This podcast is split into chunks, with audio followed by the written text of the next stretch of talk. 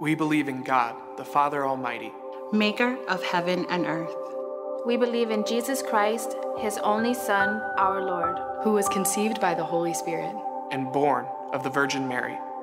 He suffered under Pontius Pilate, was crucified, died, and was buried. He descended into hell. The third day he rose again from the dead. He ascended into heaven and is seated at the right hand of the Father. From there he will come to judge the living and the dead. We believe in the Holy Spirit, the Holy Apostolic Church, the communion of saints, the forgiveness of sins, the resurrection of the body, and life everlasting. Amen. Amen. Amen.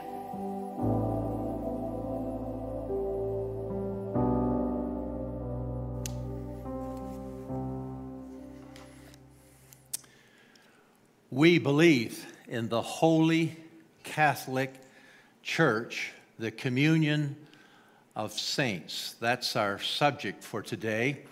In what was, we had planned that the last Sunday of April would be the last Sunday on the Apostles' Creed, but I'm taking a little liberty with that because four weeks from today is Pentecost Sunday. And Pentecost Sunday, of course, marks the day that's the initial coming of the Holy Spirit upon the infant church. Uh, Jesus had left the planet days before, and the Holy Spirit came. Read all about it in Acts chapter 2.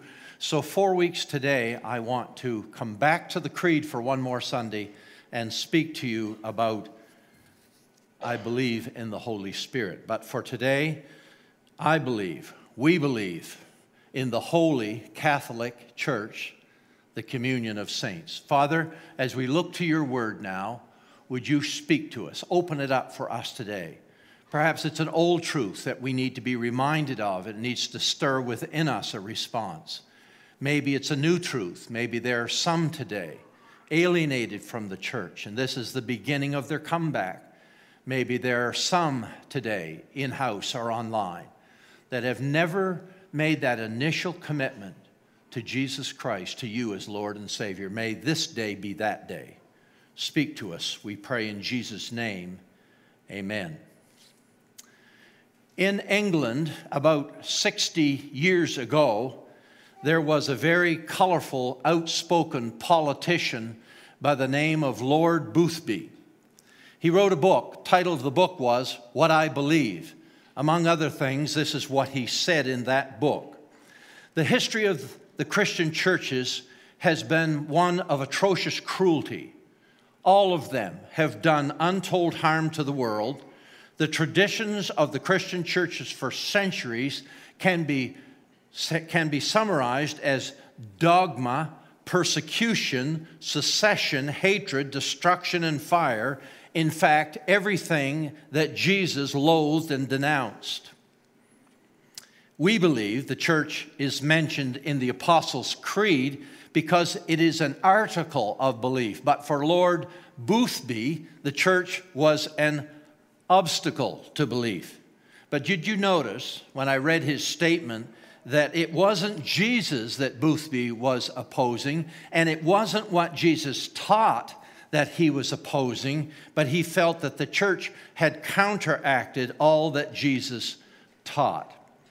Now, many people today wouldn't be as critical as Boothby, but many people today, it seems that we encounter, have soured on the church. It's true. Many people today are deeply interested, apparently, in matters spiritual they seem open to Jesus Christ, but they seem very wary of the church. Years ago, a Billy Graham produced film made its rounds to the theaters, and one of the characters in that film was played by Cliff Richard.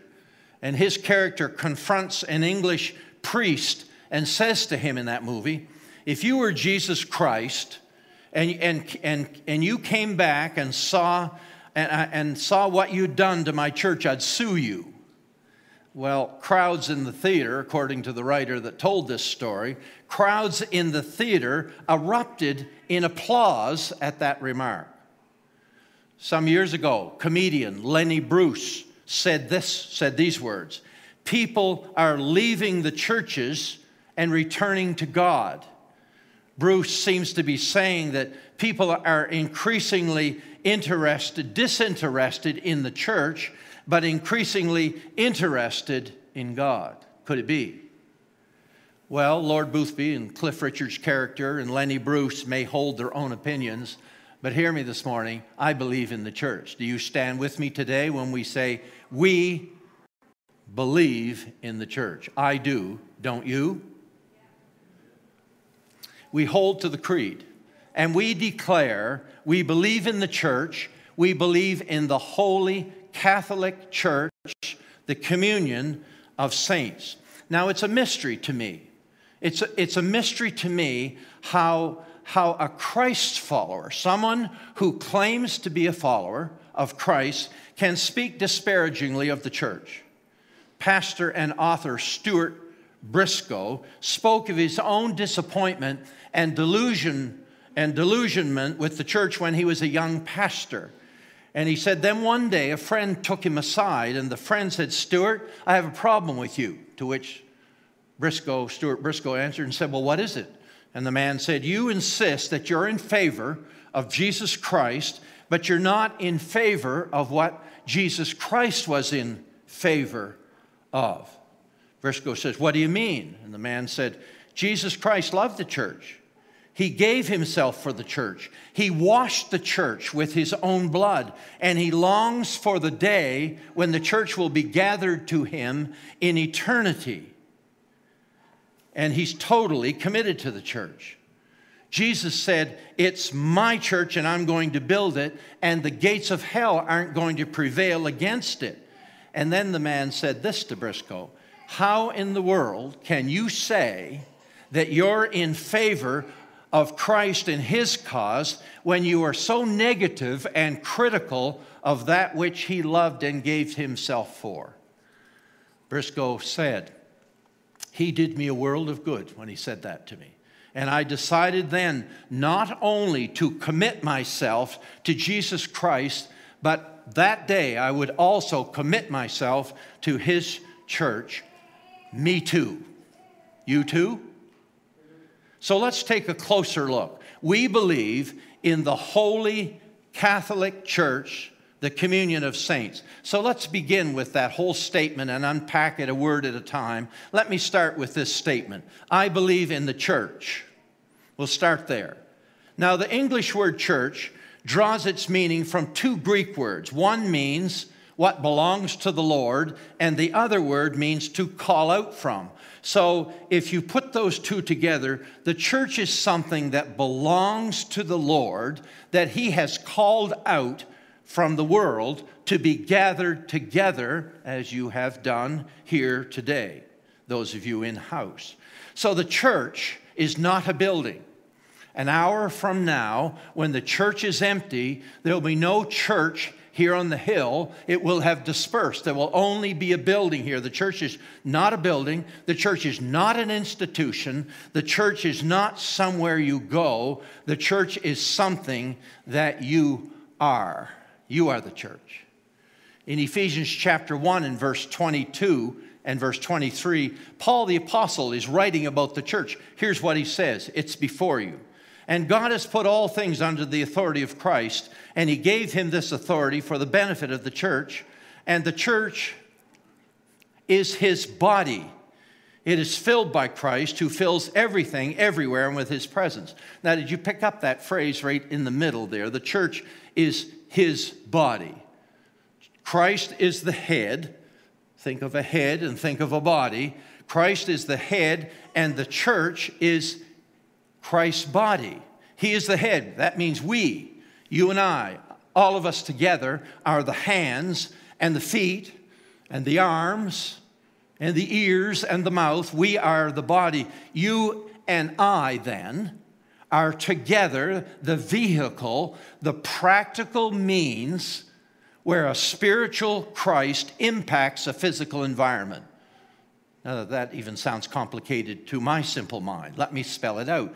Christ has no body on earth except ours, except you and I, right? So Christ uses, to get specific, Christ uses Crosspoint Church to impact the city of Fredericton and beyond. You understand that. In my short 21 months here now, I've seen this happen. We're now seeing movement from the Housing First initiative to help get Fred, Fredericton's homeless, uh, to help them get them back on their feet. And a little over two years ago, you, you gave $73,000.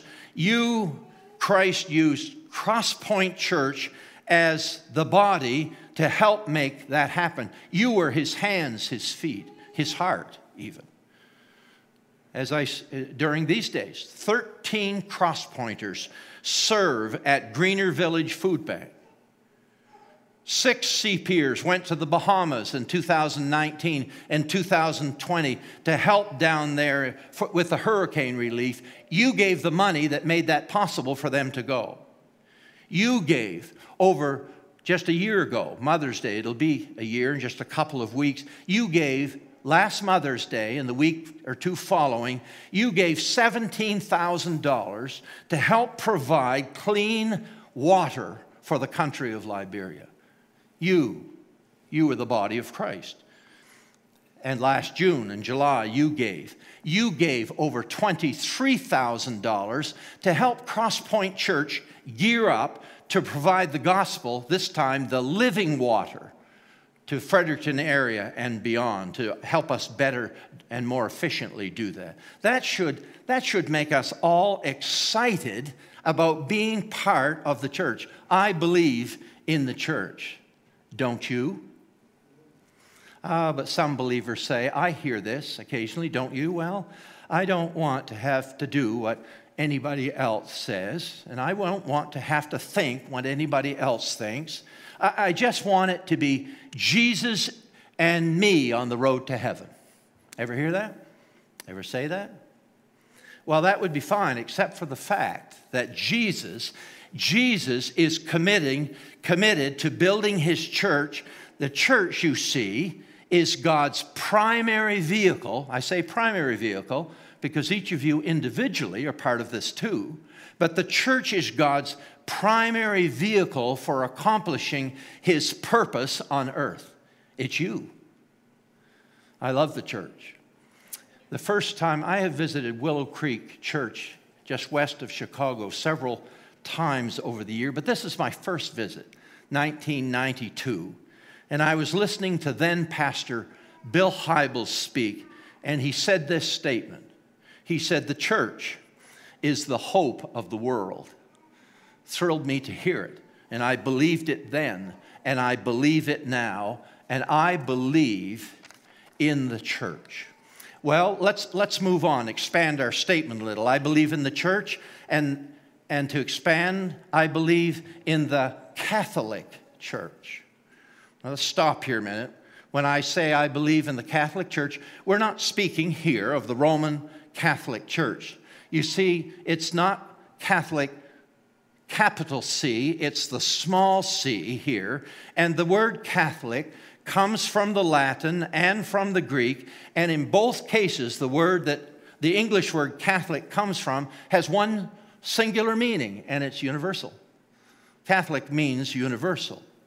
You see, during the time of the Reformation, now we're talking way back in the early part of the 16th century, the seceders, that would be those who broke away during those days from the church of the day, which was the Roman Catholic Church.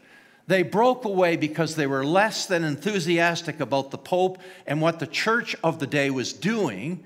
So I think initially it started out just to be a protest. So they protested, they were protesters. And eventually that word kind of evolved into what they're called, what we're all called today is Protestants, Protestants, Protestants, right? That's where we come from.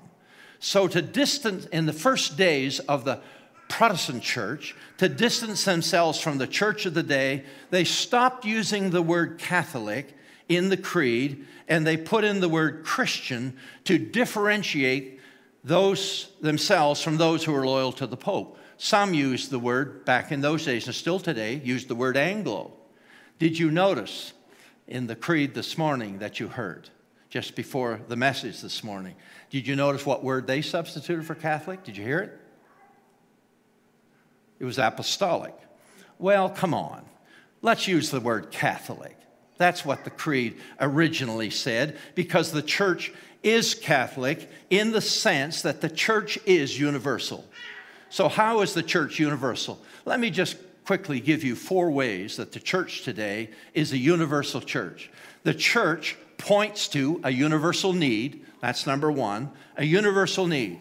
All, the scripture says, Romans 3:23, all have sinned and fall short of the glory of God. All is, includes it, us all. It's universal. The church points to a universal need, it points to a universal remedy. Christ died for all, but God showed his great love for us by sending Christ to die for us, all of us, while we were still sinners. Universal need, universal remedy, and then there's a universal mandate.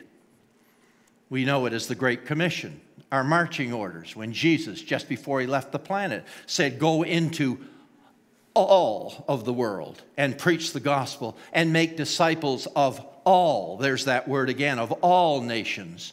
And then one day there's going to be a universal consummation. John the Revelator writes of a day that's still yet future when he said in Revelation chapter 7, verse 9, after this, I looked, and behold, a great multitude that no one could number from every nation, from all tribes. Do you hear that? All tribes. That includes this tribe. It includes those of you here in person. It includes those of you with us online today. All tribes. In 1898, Eliza Hewitt wrote the popular gospel song that speaks of that yet future day when we all get to heaven, what a glorious day, of a day of rejoicing that will be when we all see Jesus. That's a gathering of the church that I do not plan to miss. I believe in the Catholic Church, the Holy Catholic Church, the universal church. So now let's consider the third word. We looked at the word church, the word Catholic. The statement now I expand it to read I believe in the holy Catholic Church. Now, some people, not you any longer, or those of you with us online, you no longer have a problem with us using the word Catholic, if you ever did. But listen to me this morning. A lot of folk are troubled by the word holy. They don't think that word holy should ever use to apply to themselves. Certainly not, no. And they're even more troubled by the word saints. The next phrase in the creed says, I I believe in the Holy Catholic Church. Then it says the communion of saints. Well, Paul writes to the church at Corinth and the church in Fredericton and says, You who have been called by God to be his own holy people, speaking of you, right? The original King James Version uses the word saints instead of the word holy. So the original KJV says, called to be saints. Hear me. That's you. That's me. I was teaching on this years ago, and when the service ended, Billy couldn't get to me quick enough. I hardly had time to step off the platform when he was in my face, and he was quite angry. It startled me, he was so angry. He was indignant. And he said, I want you to know that I'm no saint. He said, The very idea that you would tell me I'm a saint. And before I could think of anything to say or any way to respond, he turned and stomped off and he was gone. And I never saw him again in the communion of saints. That would be the church. Never saw him again. So maybe he's right. Maybe he wasn't a saint. Not sure. But listen to me. Please understand this. You are. Don't deny the word. Hear it and believe it. You are. His own holy people. You are called to be saints. Now, to help you stop some of you arguing with me, let me say so, does that mean, Pastor Don, are you saying we're perfect? No, I'm not saying that. Uh, are you saying we're, we're sinless? No, I'm not saying that either, because if I did, I couldn't be part of the church. And don't look at me that way because you couldn't be part of it either, if that's what it meant perfect and sinless. But you, you, did you know that there are some believers, unbelievable maybe, But there are believers who are looking for a perfect church. And if they ever find it, I hope they don't join it because when they do, they'll only mess it up. Because there are no perfect people. I don't know where I first heard this quote, eh, but I have used it so often during the years. I expect in my almost two years here, I've probably said this at least one time. We, speaking of the church, we are not a museum where we put perfect people on display, but we are chiefly a hospital for sinners. Do you understand that? That's us. We are the church. Now, the word that we translate holy in this scripture, the English word holy, in its original language means to cut, suggesting what? That you and I are to be a cut above, a cut apart, separate from, distinctly different, utterly unique. So, let me give you now a definition of what it means to be holy, to be called holy, to be a saint. I'm going to put it on the screen and read it to you, but I want you to follow along. Let me ask you as we read this together is this you? Here it is. A saint is a very ordinary person. Well, I guess you're all with me so far, surely an ordinary person who, recognizing his or her sin, has repented. That means you turn from your sins and turn towards God. Has repented and placed their faith in the Lord Jesus Christ. Have you done that?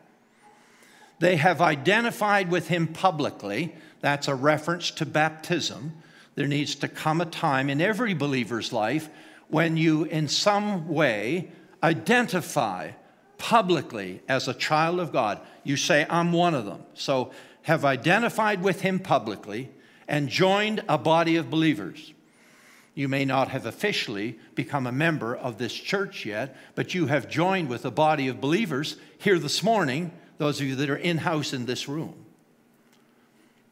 And they are cooperating with the ongoing work of the Holy Spirit in their lives. So now I ask you, is that you? Is that you? That qualifies you to be called a saint according to the scripture. That's, that's a saint. That qualifies you to be called holy. Well, let me move on. I believe in the Holy Catholic Church. I believe in the communion of saints. Now, let me say a word about communion. What's communion? Now, often when we think about communion, and we're going to partake together here in just a few minutes, we often think of Holy Communion. But the root idea of communion means simply this that we share together, we have something in common. It's a fellowship, it's a relationship, it's a partnership. So, what do we share? And the scriptures speak to that. 1 Corinthians chapter 1 and verse 9 says, God has called us into fellowship with his Son, Jesus Christ our Lord. And that says, telling us that when I became a believer, I get to share my life with Jesus Christ. Isn't this a nice way of putting it? As I make my life available to Him, He makes His life available to me. Isn't that an awesome thought? And every other believer who has this fellowship, this relationship with Jesus, this communion shares the life that I share. So, do you see it? this communion I'm speaking of has a horizontal dimension, meaning it involves you and I, it involves all of us together, as well as this communion has a vertical dimension, us with Jesus Christ our Lord. We share a common life. We worship a common Lord. Now, we may have different opinions, really, different political views, we may, we may, we may have different economic standing or we might move in different social circles, but these things are secondary to the communion that we share. This common bond should transcend all those minor differences that I have just mentioned. Here's a favorite poem of mine. Don't know where I first heard it. To dwell above with saints I love, oh, to me that will be glory. But to dwell below with saints I know, well, that's a different story. There's more truth to that than sometimes we like to admit. It shouldn't, it shouldn't be so. The communion we share ought to transcend the differences among us. We used to sing this chorus right here in this church. I recall as a young man, as a child, we are one. We are one in the bond of love. We have joined our spirit with the Spirit of God. We are one in the bond of love. This song, that song is about the communion of the saints. Now, perhaps the deepest and most precious expression of this communion that I'm speaking about is Holy Communion, the Lord's Supper. When we take, in a few moments, when we take the bread and the cup and share it with each other, when we do that, we, all of us together, and those of you with us online today, we are agreeing that I feed on Christ and the merits of his broken body and the merits of his shed blood because I am a sinner and he is my only hope.